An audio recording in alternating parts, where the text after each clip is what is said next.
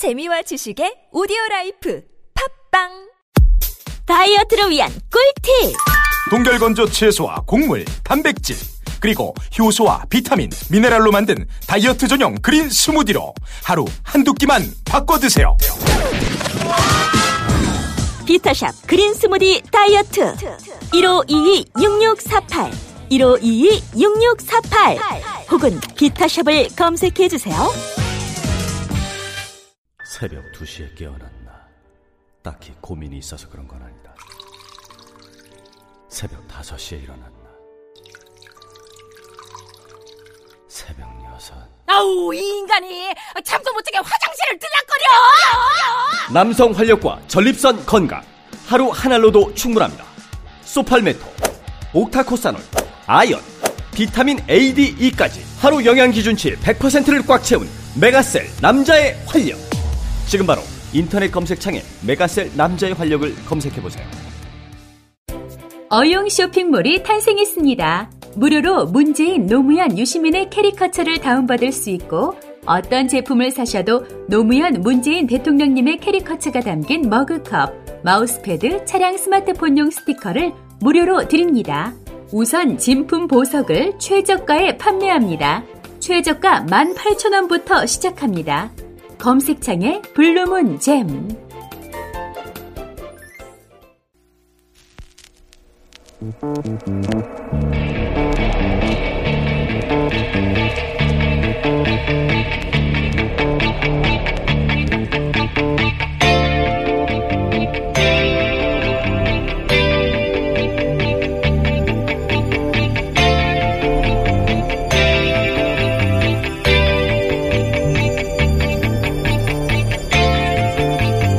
안녕하세요. 김호준입니다.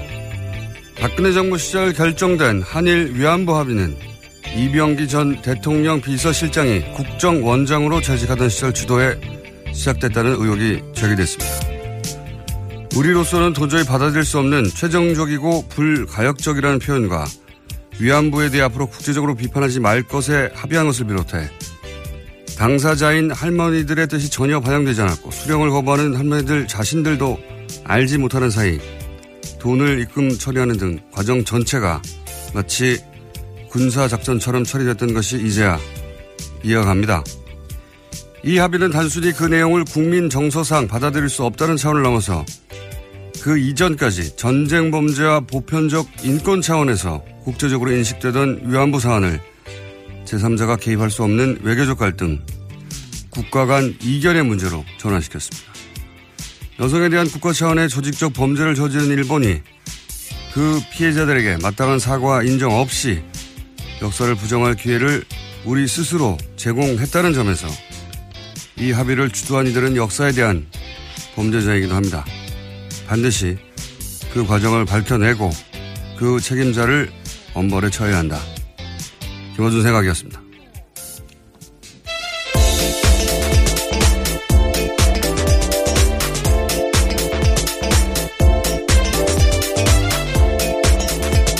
시사인의 김은지입니다. 다스는 누구 겁니까? 노래는 안 듣나요? 중간 어딘가 나오겠죠. 예. 네. 전 몸이 피- 찌뿌둥할 때 들으면 좋을 것 같습니다. 이 어깨가 쫙 펴지고요. 예, 갑자기. 이 굉장히 예기치 않았던 뉴스예요, 어제. 예. 위안부 합의가 국정원 주도로 네. 시작됐다. 이게 외교부라고 생각하고 있었는데 다들 어, 그랬다는 걸 보면 이제 국정원이 할 수밖에 없었던 게 국민 정서상으로도 외교적으로도 예. 이게 틀림없이 알려지면 어, 큰 반발이 있을 것이다. 말이 안 된다. 하는 걸 스스로 알고 있었다는 거죠. 몰래 그렇죠. 예. 몰래 밀어붙이려고 한 것이고 그 잠깐 언급했지만 사실은 이게 이제 내용이 우리가 받아들일 수 없다를 떠나서 굉장히 큰 그 잘못을 한 것이 원래 위안부 문제는 우리가 사실은 압도적으로 유리한 위치에서 국제적인 공감이나 지지를 얻어가면서 일본을 추궁하고 사과를 받아내야 되는 사안이고 실제 낼 수 있었던 사안이거든요. 예, 충분히 그렇죠. 예, 2007년에 미국에서 미 상하원이 위안부 합동 결의안을 채택을 했어요. 일본이 사죄하고 보상을. 네, 최근에 나온 아이캔 스피크가 그와 관련된 내용들입니다. 그렇죠. 그때 어느 정도였냐면은 아베가 미국 국빈 방문을 했을 때 어, 미 의회가 연설을 거절했습니다. 어 근데 이게 어떻게 바뀌냐면 그러니까 이게 이제 인권의 문제고 여성 인권의 문제고 전쟁 범죄에 관한 문제니까 누구도 뭐라고 할 수가 없는 거예요. 근데 이게 이 합의를 해버리면 국가 간 합의가 되니까 이걸 어느 한쪽이 지키느냐 안 지키느냐의 문제로 바뀌는 겁니다. 그러면 이게 외교적 이익이나 갈등의 문제가 되거든요. 그 다음부터는 제3자가 어느 한쪽한테 이래라 저래라 할 수가 없어요. 합의가, 합의의 문제가 되면 일본이 그걸 노린 거거든요. 이걸 덜컥 준 거예요. 말하자면. 내용도 내용이지만 보다 훨씬 장기적인 차원에서 일본은 앞으로 이제 합의한 걸 우리가 어겼다고 할 것이고. 근데 지금도 계속 그런 취지의 주장들을 하고 있죠. 일본이 노린 게 바로 이건데 이걸 덜컥 입안에 넣어 주었다. 이렇게 할 이유가 전혀 없거든요. 저는 이 대목이 훨씬 더 어, 중요하고 예, 정부 차원에서는 이 책임을 물어야 된다고 봅니다. 꼭 말도 안 되는 일을 몰래 하려고 하니 국정원이 나섰겠죠. 왜 일본한테 이렇게까지 해줬는지 반드시 따져야 된다. 자, 첫 번째 뉴스는요. 네, 어제 자유한국당이 국회 일정을 보이콧하기로 결정했습니다. 국정감사에 그러니까 참여하지 않겠다라는 건데요. 방송통신위원회가 MBC 대주주인 방송문화진흥회 공석인 이사 두 명을 선임했다라는 이유에서입니다. 옛날에 새누리당이 추천한 이사가 사퇴했기 때문에 자유한국당 추천 이사가 선임돼야 한다라는 논리인데요. 하지만 민주당과 국민의당, 정의당은 국감을 일정대로 진행하기로 했습니다. 어, 이게 이제 간단하게 말하면 자유한국당이 여당 시절에 두 명의 이사를 자신들이 추천을 했는데 보궐이 생겼잖아요. 관뒀으니까. 자신들이 추천했던 자리는 자신들이 다시 추천해야 한다는 거예요. 이게 어, 생때거든요. 생때. 네, 그냥 여당 추천 목심에도 불구하고 자신들의 처지가 바뀌었는데 계속 그걸 주장하고 있는 겁니다. 그러니까 이 주장대로 하면 그 두 명의 이상은 특정 정당이 계속 추천해야 된다는 주장과 똑같은 거거든요. 자기들이 예전에 추천했기 때문에 지금도 추천해야 된다는 거예요. 그러니까 특정 정당이 할당된 거다. 그 숫자는 이 논리하고 마찬가지인데 이게 말이 안 되는 게 그럼 그 정당이 없어지면 방통위원 숫자도 줄어야 돼요. 말이 됩니까? 특정 정당이 할당하게 그 시점에 여당이 할당된 숫자였거든요. 네. 심지어 방- 과거에 자기들이 했던 것들과도 굉장히 반대되는 이야기입니다. 물론이죠. 그건 뭐다 당연한데. 방통위원이 이제 여당 여섯, 여당, 야당 셋. 근데 자신들이 여당일 때 했던 두 명. 이걸 자신들이 이제 야당이 됐는데도 여전히 자신들이 추천했던 숫자이기 때문에 사람들이기 때문에 자신들이 해야 한다는 거예요. 이 논리 되려면 자유한국당은 앞으로도 계속 여섯 명을 추천해야 되는 겁니다. 자기들이 한번 추천했기 때문에 계속 계속 여섯 명의 보궐 추천권을 가지고 있다는 논리와 마찬가지거든요. 이 정권 교체를 인정 안 하는 거죠. 예. 그리고 또 한 가지 저는 책임을 묻고 싶은 게 언론이 이걸 여야 공방으로 보도를 하니까 누가 우기는지 모르잖아요. 이거 완전 우기는 거거든요. 그렇지 않게 보도하는 언론도 많습니다. 많지는 않더라고요. 있긴 있는데 생각해보면 정말 생떼예요. 자기들이 여당일 때 여섯 명을 추천했는데 그 중에 이번에 두 명이 관뒀어요. 그런데 그 사람들을 또 자기들이 추천해야 된다는 거죠. 그러니까 자기들이 여당일 때 추천한 여섯 명은 이 논리대로면 계속 여섯 명을 추천해야 되는 거예요. 말이 안 되잖아요? 예. 말이 안, 전혀 논리에 닿지 않은데 이걸 공방으로 보도하니까 이건 언론의 책임도 있습니다. 예. 자유한국당이 우기는 겁니다, 이번에는. 네, 억지를 부리고 있는 건데요. 2008년에도요, 당시 야당이었던 열린우리당 추천 KBS 이사가 사퇴했을 때 후임 이사는 여당이었던 한나라당이 추천한 바가 있습니다. 아니, 이건 뭐, 더 근본적으로 과연 6대 3이 맞느냐를 따질 수는 있어요. 그렇게 따지는 건, 어, 법안으로, 바- 법안을 통해서 바꾸거나 새로 논의할 대상이 맞긴 한데, 혹은 추천, 이런 식의 추천 제도가 맞느냐, 뭐, 이건 따질 수 있는데, 자기들이 한번 추천했다고 또 자기들이 추천한다는 게 말이 됩니까, 지금? 네, 그건 말이 안 되잖아요. 근본적인 문제 제기라면 또 모르겠는데, 자기들이 한번 추천했다고 야당이 됐는데 그 사람들 또 추천해야 된다고. 아, 참. 스스로도 과거에 했던 행동들을 적폐라고 인정하고 있긴 하거든요. 어제 방송통신위원장 만나서 과거의 일들에 대해서 적폐다라고 이야기했다라고 합니다. 과거에는 여당이 6, 야당이 3, 했는데 그게 적폐기 때문에 이번에는 안 된다는 겁니까? 아, 참. 대단합니다. 이렇게 스스로 생각해도 말이 안 된다는 걸알 텐데, 예. 그 전체 논리 중 일부를 딱 떼어서 그 부분만 들으면 그럴듯하지만 자신들이 추천했기 때문에 그 사람들이 보고를 해서 자신들이 또 추천해야 된다고. 네, 그건 자유한국당 몫이라고 명시되어 있는 게 아니고 여당 몫이거든요. 그러니까 그래 왔는데 이제 예. 지금은 어 이렇게 주장하면서 국감을 보이콧 하는데 국회 일정 보이콧한 게 지금 세 번째인가요? 네, 벌써 20대 국회 들어서만 세 번째인데, 세 번째인데요. 작년 같은 경우에는 국감 때 김재수 농림축산식품부 장관 해임안 처리 이후로 정세균 국회의장 사퇴하라면서 보이콧한 적이 있습니다. 당시 이정현 대표가 단식 투쟁했던 거 기억하실지 모르겠는데요. 그렇죠. 예, 그때 건강 악화를 이유로 일주일 만에 복귀한 적이 있습니다. 또 올해에도요. 지난번에 김장견 MBC 사장 체포영장 발부되자 이에 반발해서 국회 일정을 보이콧했었습니다. 사실 그 국감이라는 건 야당이 자기 역량을 보여주는 통상적으로 장이거든요. 왜냐하면 피감 기관들 예, 정부 기관들을 불러서 야당이 혼내고 따지고 잘 운영했냐 이런 시간이란 말이죠. 야당이 이걸 전체적으로 그것도 지금 며칠 안 남았어요. 네, 그, 그러한 지적들이 자유한국당 내에서도 나왔다라고 합니다. 한국일보가 관련된 내용을 보도하고 있는데 어제 의총장에서 국감은 야당의 장인데 포기하는 건 명분이 없다. 사실상 사흘밖에 안 남았는데 이제 와서 보이콧하는 것은 실효가 떨어진다라는 반론이 제기됐다라고 합니다. 네, 본인들도 아는 거죠. 이 상황에 대해서. 정우택 원내대표의 콜이죠. 제가 보기에 이건 예. 이 이제 국감장에서 한 게 뭐 있냐 내지는 뭐 여당이 끌려다닌 거 아니냐라는 얘기가 나올까봐 어, 본인한테 그런 책임이 돌아올 것을 이런 전략으로 시선 분산시키려는 저, 나름의 정치적 어, 퍼포먼스가 아닌가 싶은데 이건 뭐 이렇게 돼서 그냥 어, 공방 어, 국회가 이제 공회전 하고 있다거나 이렇게 보도하면 안 되는 거예요. 이게 우기는 게 맞잖아요. 논리적으로. 그게 아니라 근본적으로 이제 6대 3이 맞느냐거나 혹은 뭐 방통위원을 선발하는 시스템을 바꾸자거나 이런 얘기는 할 수 있지만 이거 어떻게 똑같이 보도합니까? 양쪽이 동일하게 일리 있는 주장이 부딪히고 있다고 보도할 수 없죠. 이 사안은. 자, 이게 이제 결국은 MBC 혹은 KBS 사태 지금 당장은 MBC 사태죠. 예, MBC 사태하고 연결이 돼 있는 거죠. 네, 김장겸 MBC 사장에 대한 해임 압박이 높아질 것으로 보이는데요. 이번으로 원래 6대 3이었는데 4대 5로 바뀌었거든요. 그렇기 때문에 해임안이 가결될 가능성이 높습니다. 그렇죠. 예, 6대 3에서 두 사람이 간두고 두 사람이 이제 다시 보충되고 그래서 4대 5로 역전이 됐거든요.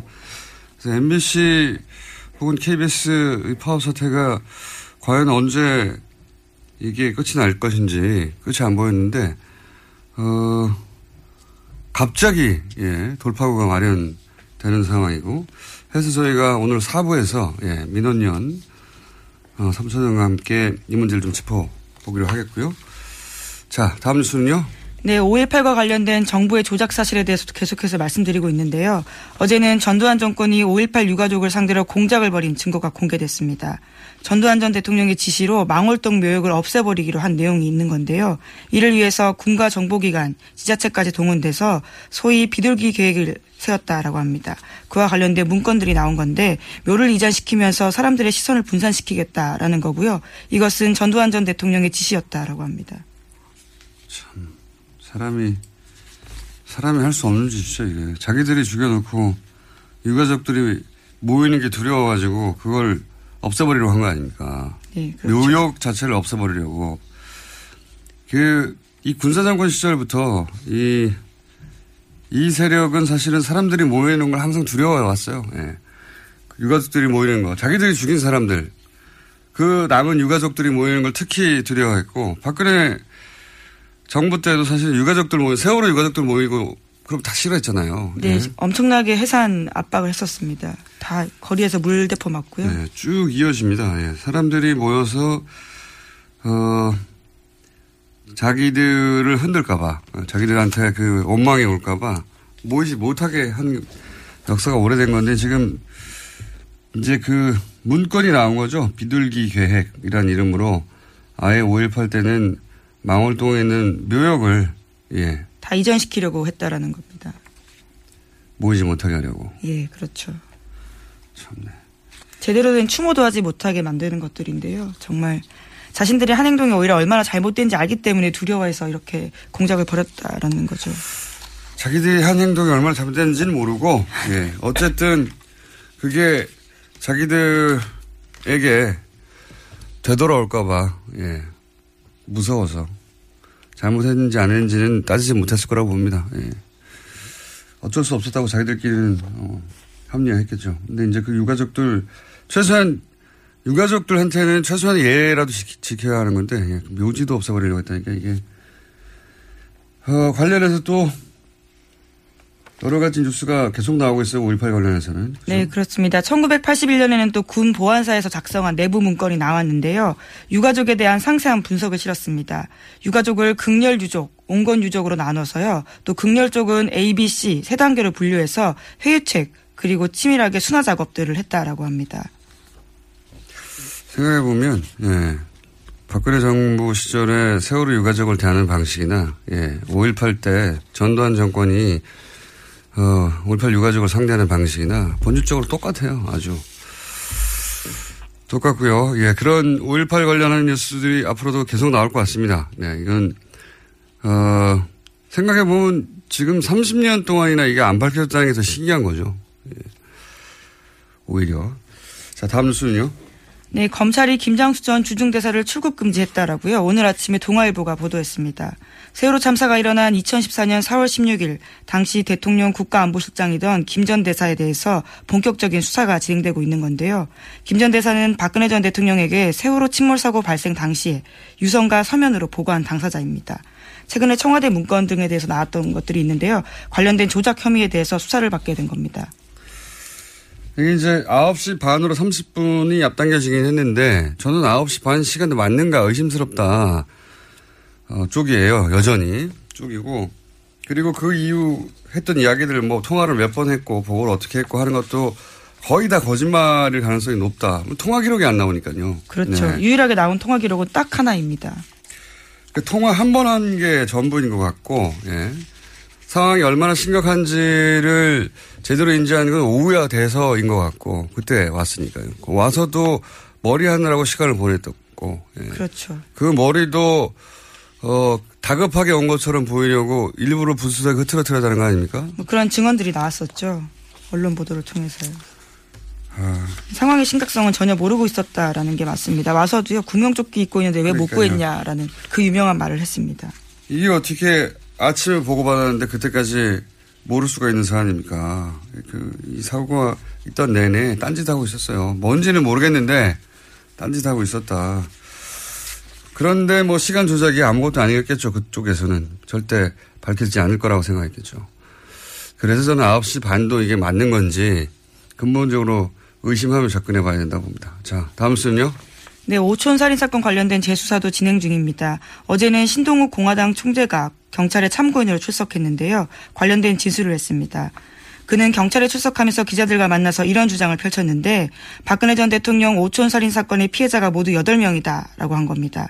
자신의 사건과 관련해서 알려지지 않은 죽음까지 하면 7명의 사망자가 있고 또 한 명은 반신분수가 됐다라고 주장하고 있습니다.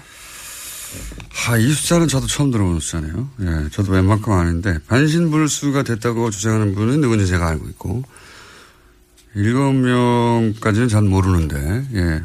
모르겠습니다. 그 신동욱 씨 친인척 중에 누군가가 어, 이 우천 살인 사건 관련하여 사망했다고 신동욱 씨 본인이 생각해서 어, 이렇게 생각하는 어, 숫자를 말한 건지는 잘 모르겠는데 여하간 의문의 죽음이 많은 건 명백합니다. 사실은 아주 명백하고 어, 그리고 이제 또 하나 신동욱 씨가 주장한 것은 어, 원래는 박, 이 사건은 박지만 씨가 어, 자신을 중국 청도로 박, 사망한 박용철 씨를 사주에 예, 납치해서 사, 살해하려고 하였다. 이렇게 주장하면서 사건이 불거지기 시작한 거거든요. 예, 네. 그렇죠. 근데 지금은 좀 입장을 바꿨습니다. 박지만 씨가 아니라 사주한 주체는 신동욱 씨의 주장으로는 어, 이름을 특정하진 않았지만, 예, 어, 다른 사람이다라고. 예.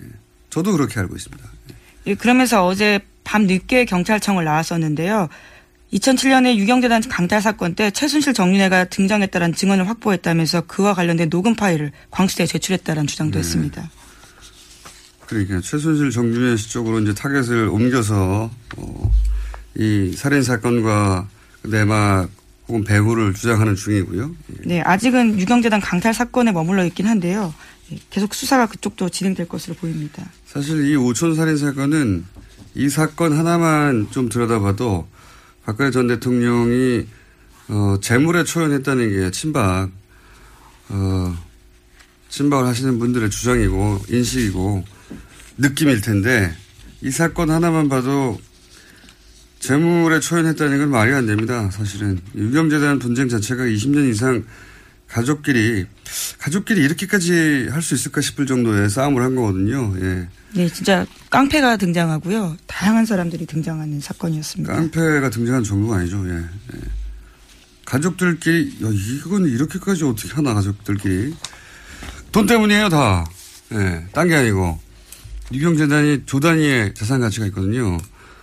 그걸 차지하려고 삼형제 사이에 엄청난 분쟁과 갈등이 있었습니다. 소송도 있었고 그리고 폭력도 있었고 결국은 그 끝에 이런 살인 사건이 난 거예요.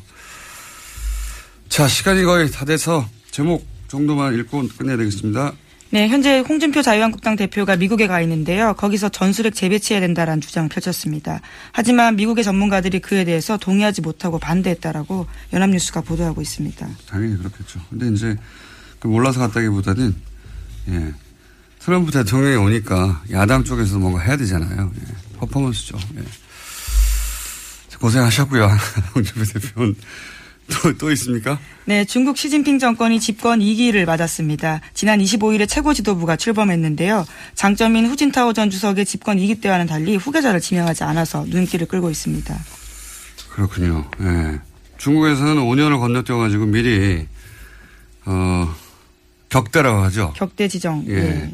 대를 한번 건너뛰어서 후계자를 지정하는 전통이 있는데 그걸 이제 안에서, 어, 황제가 된 거 아니냐, 뭐 이렇게 얘기하는 상황이고.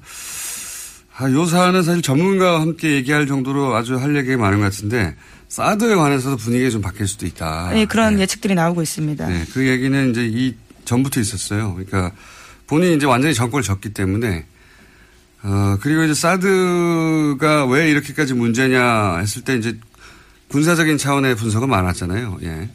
동북아에서 힘의 균형을 무너뜨린다. 근데 또 한 가지 사실은 우리나라에서는 본격적으로 논의되지 않았던 사안이 뭐냐면 어 중국은 여전히 공산당 체제고 어 일당 체제란 말이에요. 당이 여러 개 있지 않아요. 그런데 최근에 이제 한류 인기가 굉장히 높고, 예. 한국의 호감도가 높은 상황이었죠. 거기까지는 문제가 없는데, 박근혜 정부가 무너지는 과정에서 광장에 사람들이 어마어마하게 모였죠. 어, 그것이 중국 자국민들에게 미치는 어떤 심리적 영향, 민주적 요구가 높아지는, 어, 그런 효과에 대해서 중국 공산당 쪽에서 굉장히 경계했다고 해요. 그래서 한국에 대한 비호감도를 높일 필요가 있었고 그것 중에 하나가 사드 활용된 측면도 있다 이런 이야기가 있는데 저는 일리 있는 분석이라고 저는 생각하는데 음, 시진핑 1인 체제 출범과 어, 관련해서 그런 분석 저희가 조만간 한번 시간 마련해 보겠습니다. 여기까지 하겠습니다. 시사인의 김은지였습니다. 감사합니다. 골반 잡자 바로 잡자 바디로직 허리 통증 바로 잡자 바디로직 몸매 교정 바로 잡자 바디로직 자세가 좋아지는 골반 교정 타이즈 바디로직 검색창에 골반 교정 바디로직 삐딱한 남성 골반 허리에도 역시 바디로직입니다. 바디로직의 효과를 못 느끼셨다면 100% 환불해드립니다. 자세한 환불 조건은 홈페이지를 참조하세요. 아, 또 떨어졌어. 너 또 입사 시험 봤어? 아니, 차량용 핸드폰 거치대 말이야. 여러 개 사봤는데 실패의 연속이야. 떨어지고 시야 가리고 운전석에서도 멀고 뭐 좋은 거 없을까? 싼 것만 찾으니까 그렇지. 제대로 된 거 하나 사서 편리하게 쓰는 게 더 낫지. 그런 게 있어? 그럼 있지. One, two, three 할 때 two. 힘 세다 할 때 힘. 투, 힘. 투 힘? 두 배로 힘이 세다는 건가? 네이버 검색창에 투 힘을 검색해 보세요. 입니다. 이거 먹고 제가 한번 볼일 봐가지고 네. 바나나 나오는 바람에 원숭이들이 들고 그래가지고 네. 어우 한 몇십 마리가 달라붙어가지고 시겁했던 기억이 있습니다. 아침마다 원숭이를 불러 모으는 미궁 대장사랑이었습니다. 장실 장실 굿모닝 화장실 바나 바나 굿모닝 바나나 미궁 대장사랑 건강기능식품 광고입니다.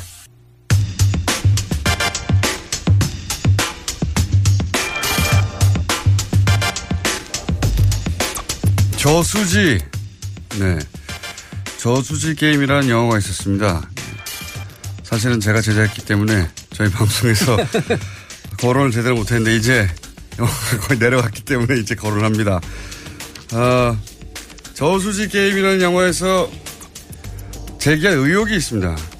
그런데 그 의혹의 구체적인 내용들을 파헤친 분이 오늘 뉴스공장에 나오셨습니다. 더불어민주당 김현권 의원, 안녕하십니까. 안녕하세요. 네.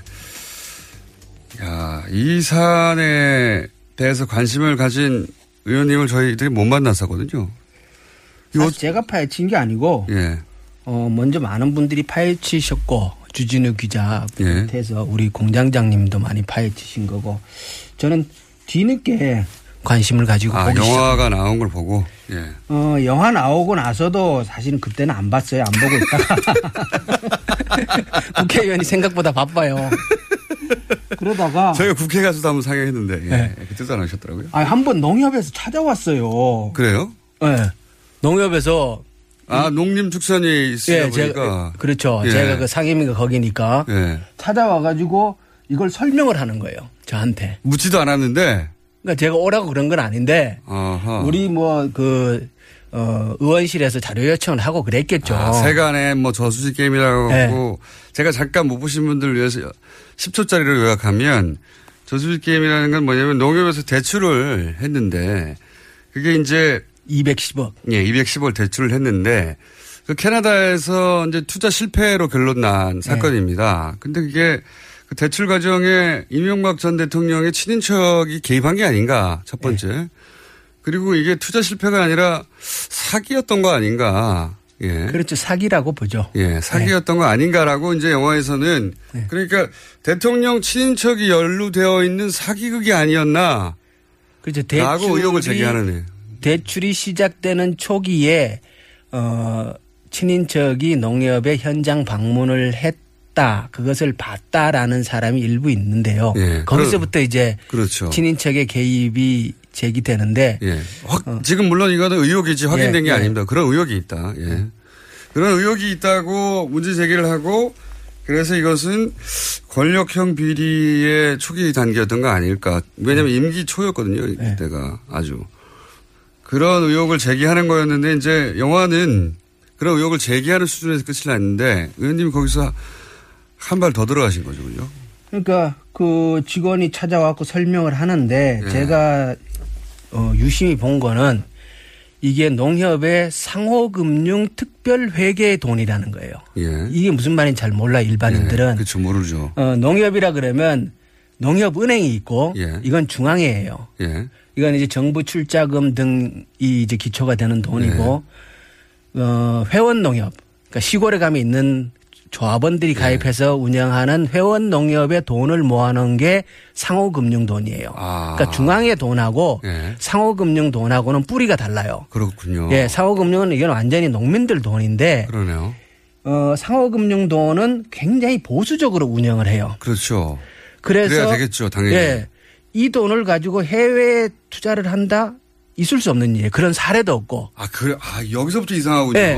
그래서 저는 어, 왜 상호금융 특별회계의 돈을 가지고 해외 투자를 했지? 그런 전례가 없다고요? 전례가 없어요. 아, 이게 농민들의 그 사실은 그야말로 땀이 묻은 돈 아닙니까? 예, 예. 그 돈은 굉장히 보수 날리면 안 되니까 보수적으로 그렇죠. 운용해 와서 회사 투자를 안 하는데 요 돈으로 투자를 요 했더라. 돈으로 투자를 했고 아하. 어 2008년도에 상호금융 특별회계가 1,777억이라는 어마어마한 적자를 봐요. MB가 취임하던 해잖아요. 네, 그때 이런 투자가 많이 일어났거든요. 어, 그때에 그 당시에 그런 붐이 좀 있었죠. 예. 있었는데 상호금융특별회계 전체적인 회계를 보면 지난 40년 동안 단 한 번도 적자를 낸 적이 없어요. 그 해만 적자였어요. 그 해만 적자를 냈어요. IMF 때도 상호금융특별회계는 흑자를 봤어요. 그래서 야 이상하다. 음. 그런 배경을 듣고 보니 더 이상하네요. 네, 저는 그거 몰랐거든요. 음. 돈을 가지고 했을까? 그거는 어 농민들 돈이기도 하면서 중앙회에서 관리를 하는데 예. 이게 중앙회 입장에서 보면 어쩌면 이게 주인 없는 돈으로 비춰졌을 수 있는 거예요. 음. 네. 그래서 예리하십니다. 제가 그건 저는 몰랐어요. 거기서 조금 야 이거 이상하다 왜 이 돈을 갖고 투자를 했지 그러면서 이제 보기를 시작을 한 거죠. 아하. 네. 영화가 있다는 것만 아셨지 내용은 잘못. 그때까지 영화를 못 봤어요. 영화는 그 뒤에 봤습니다. 예. 극장에서 내려갔습니다, 이제. 근데, 그래서 제가 지금 말, 말하는 겁니다. 네. 근데, 저희는 이제 대통령의 친인척이 연루된 의혹에 포커스를 맞췄는데, 근데 의원님은 그 이전에, 네. 아니, 요 돈 자체가 이렇게 쓰일 돈이 아닌데. 쓸 돈이 절대 아니라는 예. 거죠. 예. 게다가, 요, 요 돈 관련해서는 적자가 난 적이 없는데. 난 적이 없습니다. 한 번도. 예, 예. 최초로 유일하게 이때 적자가 났다. 2008년도 아하. 이후로도 적자가 난 적이 없고 그런데 원래 MB는 예. 어 제가 이 그 캐나다 토론토에 210억을 대출하는 과정을 들여다 그, 그 건을 들여다 보면서 거기서 구체적으로 어디에 MB가 딱 연결이 돼 있다라는 거는 보지 못했어요. 예. 보지 못했는데 MB는 원래 농협에는 특별한 관심을 가지고 있었다고 저는 봐요. 일단 배경 설명을 하시면 예. 그런 그렇게 생각하신 이유가 뭡니까? 왜냐 그러면 MB가 당선되고 나서 네. 어 MB가 취임하기 이전에 MB의 최측근이라고 얘기하는 그 동지상고 동기인 최원병 최원병 회장. 예. 회장이 먼저 농협 회장으로 당선이 돼요. 이명박 전 대통령의 관련된 사건들을 이렇게 훑다 보면요. 네. 이명박 전 대통령은 미리 계획들이 다 서 있어요. 그래서 당선인 시절에 이미 쿠르드와 자원 외교를 맺는다든가 당선인 시절에 이미 이루어진 일들이 많습니다. 근데 그거는 가능했을 수 있어요. 왜냐 그럼 그때 분위기 MB 당선은 거의 기정사실화 되어 있었으니까. 그러니까요. 예. 예. 그래서 최원병 회장이 농협 회장으로 먼저 취임을 하고 예. 어, 최원병이 들어가면서 뭔 일을 했냐 그러면 동지상고 동기죠. 동지죠. 최- 거의 최측근이에요. 예, 아주 그건. 완전히 뭐 세상에 다 알려져 있는 일이고 그런데 MB식의 농협 개혁안을 해요. 예. 그래서 어 그게 이제 경제 지주 어 금융 지주라고 해서 예. 어 신경 분리를 해내는 일인데 예. 이거는 핵심은 농협은 뭡니까? 핵심은 내용이 뭐냐면 농협은 협동조합이잖아요. 네. 협동조합은 이윤의 극대화를 목적으로 하는 것이 아니라 상호 부조가 기본의 목적이에요. 그렇죠. 조합원들을 위해서 하는 거죠. 조합원들을 위해서 하는 예. 거니까. 그런데 어 그때 농협을 기업 형태로 바꾼 거예요. 아, 한마디로 말하면. 네, 농협을 기업 기업화 시킨 거예요. 음. 그래서 이게 지금 이제 농협이 지금 방식으로 바꿔 놓은 건데 예. 어 이것은 농협의 MBC 그림자를 짙게 들이놓아 놓은 거 넣어 놓은 음. 것이고 장기적으로 어 농협에 저는 이것이 대재앙이 될 것이다 이렇게 봐요. 이걸 걷어내는 일이 매우 중요한데 알겠습니다. 어, 예. MB는 농협에 그렇, 그렇기 때문에 이게 왜 MB가 농협에 먼저 이런 일을 했을까? 돈 냄새를 먼저 맡고 이 돈, 농협 돈이라는 게 어쨌든 주인 없는 돈. 처럼 보이는 면이 있다. 그런 측면이 있으니까. 예, 운용할 때. 예. 예. 그 대개혁을 하고 그 이후에 꾸준한 작업을 또 아시다시피 MB 기간 동안 그, 금, 뭡니까 이게, 어, 서버 전산이 정지되는 일이 대형 사고가 터지잖아요. 그렇죠, 그렇죠. 굉장히 이상한 네. 사건이죠. 도저히 있을 수 없는 전산이 예. 마비되는 북한이 했다고 하고 북한했다는 끝나버려요. 예. 근데 거기까지 가진 마시고 아직은 일단 다시 돌아와서 210억. 이게 캐나다에서 어 이게 개발 사업이었거든요. 예. 어, 캐나다에 이제 토론토에 있는 어떤 그 땅을 개발하려는 사업이에요. 근데 예. 그 거기다가 농협이 210억을 대출해 줍니다. 근데 예. 돈다 날렸어요, 결국. 다 날렸는데 그 과정을 들어가다 보면 대출의 과정도 이해가 안 가고 첫 번째. 두 번째. 농협이 이렇게 돈을 날리면 돈을 회수하려는 노력을 당연히 금융기관이 해야 되는데 회수하는 노력을 또 안 합니다. 그리고 이것이 끝이냐? 그게 아니라 이런 식으로 농협이 돈을 이상하게 날려먹은 애초에 날릴 걸 알고 시작했나 싶은 이상한 사안들이 여러 개고 또 한 가지 또 특징은 어 그 은행 예. 은행이 캐나다의 특정 은행인데 이 은행과 자원외교도 다 연결돼 있어요. 그래서 이상하다, 이상하다. 이 은행을 통해서 어 이상한 일들이 많이 일어난 것 같다. 그렇죠. 그래서 그 돈이 흘러 흘러 어딘가에 같이 다 모여 있는 거 아닌가 저수지에 그게 영화 내용이죠. 예, 저수지가 있는 거 아닌가 이런 예, 겁니다. 예. 예. 큰 틀에서는 자 그런데 좀 더 구체적으로 들어가서 대출 과정에서는 뭐가 이상합니까? 요약해 주시면.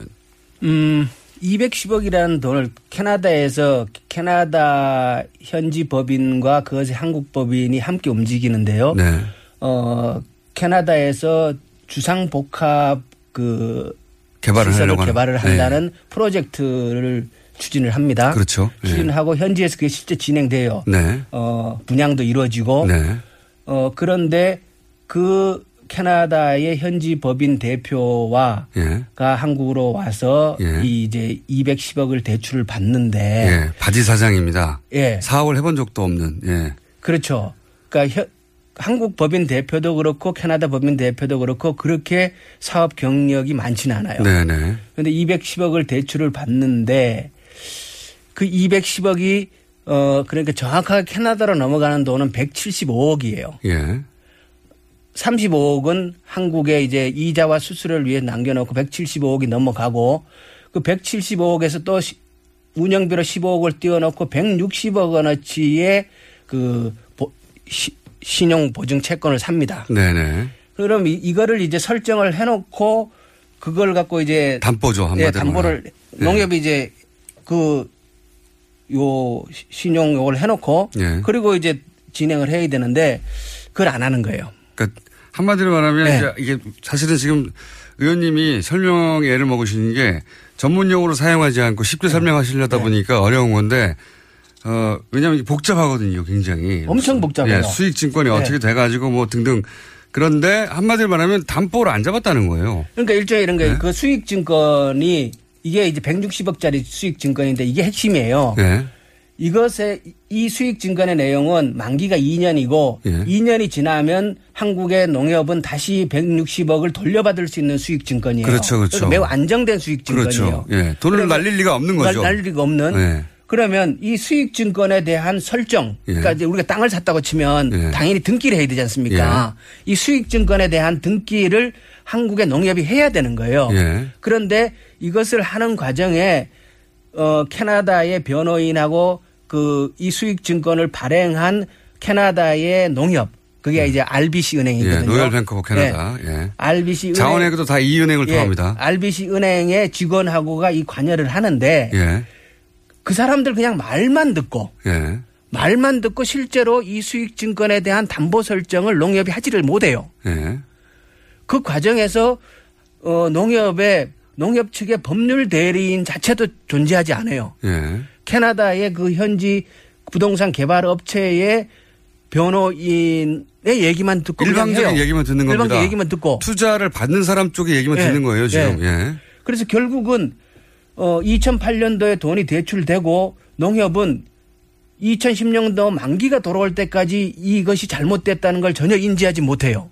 그것도 상상할 수 없는 일이네요. 예. 그러다가 2010년도에 만기가 됐는데 돈이 안 들어오니까 그때 뭐 연락을 하는데 연락이 안 된단 말이에요. 예. 그래서 부랴부랴 그 다음부터 이제 문제가 생긴 걸 아는데 생각해 보시면 우리가 뭐 은행에서 한 1억, 예.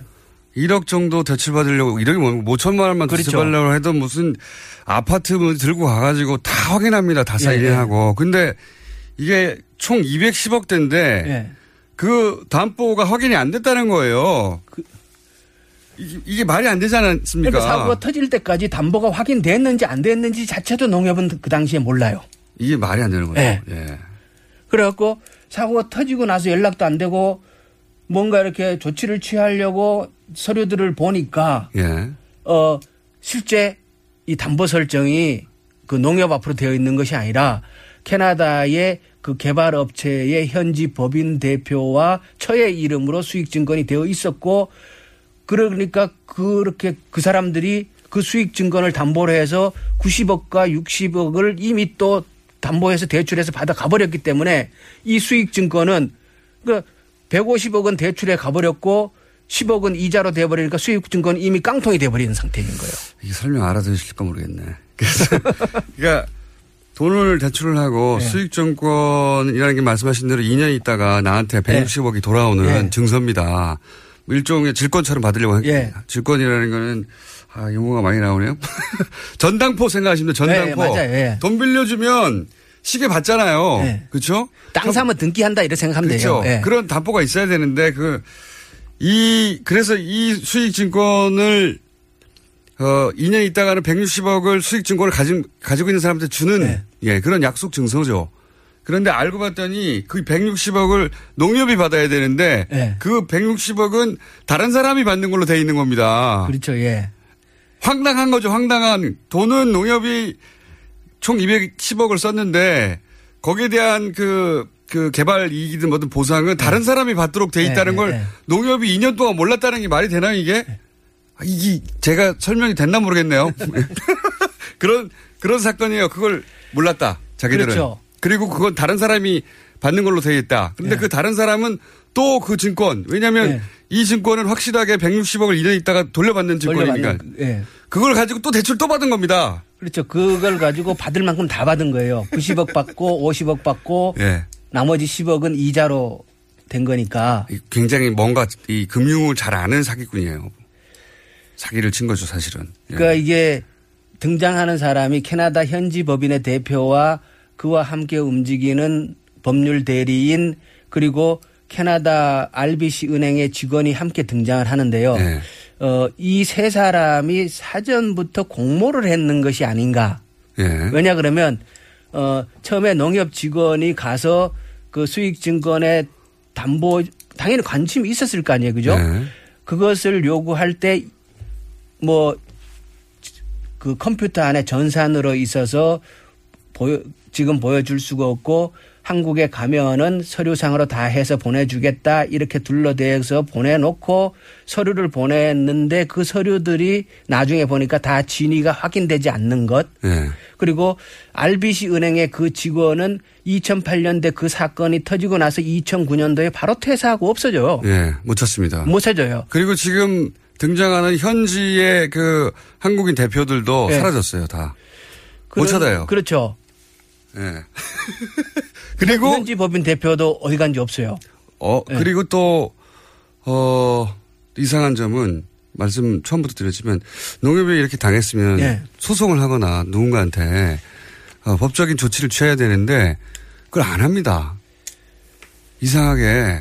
그렇죠. 농협이 아무런 그 민영 사상의 조치를 취하지 않아요. 네. 그것도 네. 매우 신기한 일이죠. 매우 신기하죠. 농협 측 얘기는 주장은 이래요. 네. 그러니까 2010년도에 일이 터진 거를 인지를 했는데 어 그때만 해도 이것을 다시 리파이낸싱 하려고 했다는 거예요. 네. 그러니까 사고 터진 거를 어떻게 다시 팔아 가지고 뭔가 좀 네. 그 뭡니까 충당을 메꾸려고 메꾸려고. 네. 하느라고 시간을 보냈다. 그러다 보니까 조치가 늦었다라는 것도 있고 나중에 다 터지고 나서 이것을 어, 조치할 것을 법률적으로 검토했는데 실익이 없다. 해소할 수가 없을 어, 것 같아요. 해소할 수 없으니까 실익이 없다. 그래서 안 했다라는 얘기도 있고 또 네. 한편으로는 어 아까 이제 그 처음에 농협 직원이 캐나다에 가서 여러 가지 확인도 하고 하는 과정에서 실제로 받은 서류들이 얼마 없고 예. 그러니까 농협은 결정적인 실수를 한 게 몇 개가 있는데 어 캐나다 현지에 가서 이것을 서류 조치할 때 캐, 캐나다 현지 법인에 그러니까 이 부동산 개발 업체의 법률 대리인하고만 상담을 했지 농협 측 법률 대리인이 존재하지 않았다는 거예요. 네네. 당연히 그건 그쪽 법률 대리인이지 농협 측 법률 대리인을 내세워서 그러니까요. 조치를 했어야 저쪽의 이익을 위해서 일하는 사람하고만 얘기한 예, 거예요. 예, 예. 그냥 그, 그 좋은 얘기만 듣고 온 거예요, 그냥. 예, 예. 그것이 거의 이제 굉장히 결정적인 실수인데 그러다 보니까 이후에 소송을 제기하려고 해도 소송을 제기할 수 있는 서류가 하나도 없는 거예요. 이 사건은 깜짝 같은 사건입니다. 네. 사실은 굉장히. 자, 이거, 이것뿐만이 아니에요. 자, 그러면 이제 굉장히 큰 실수를 했던 담당자가 있지 않습니까?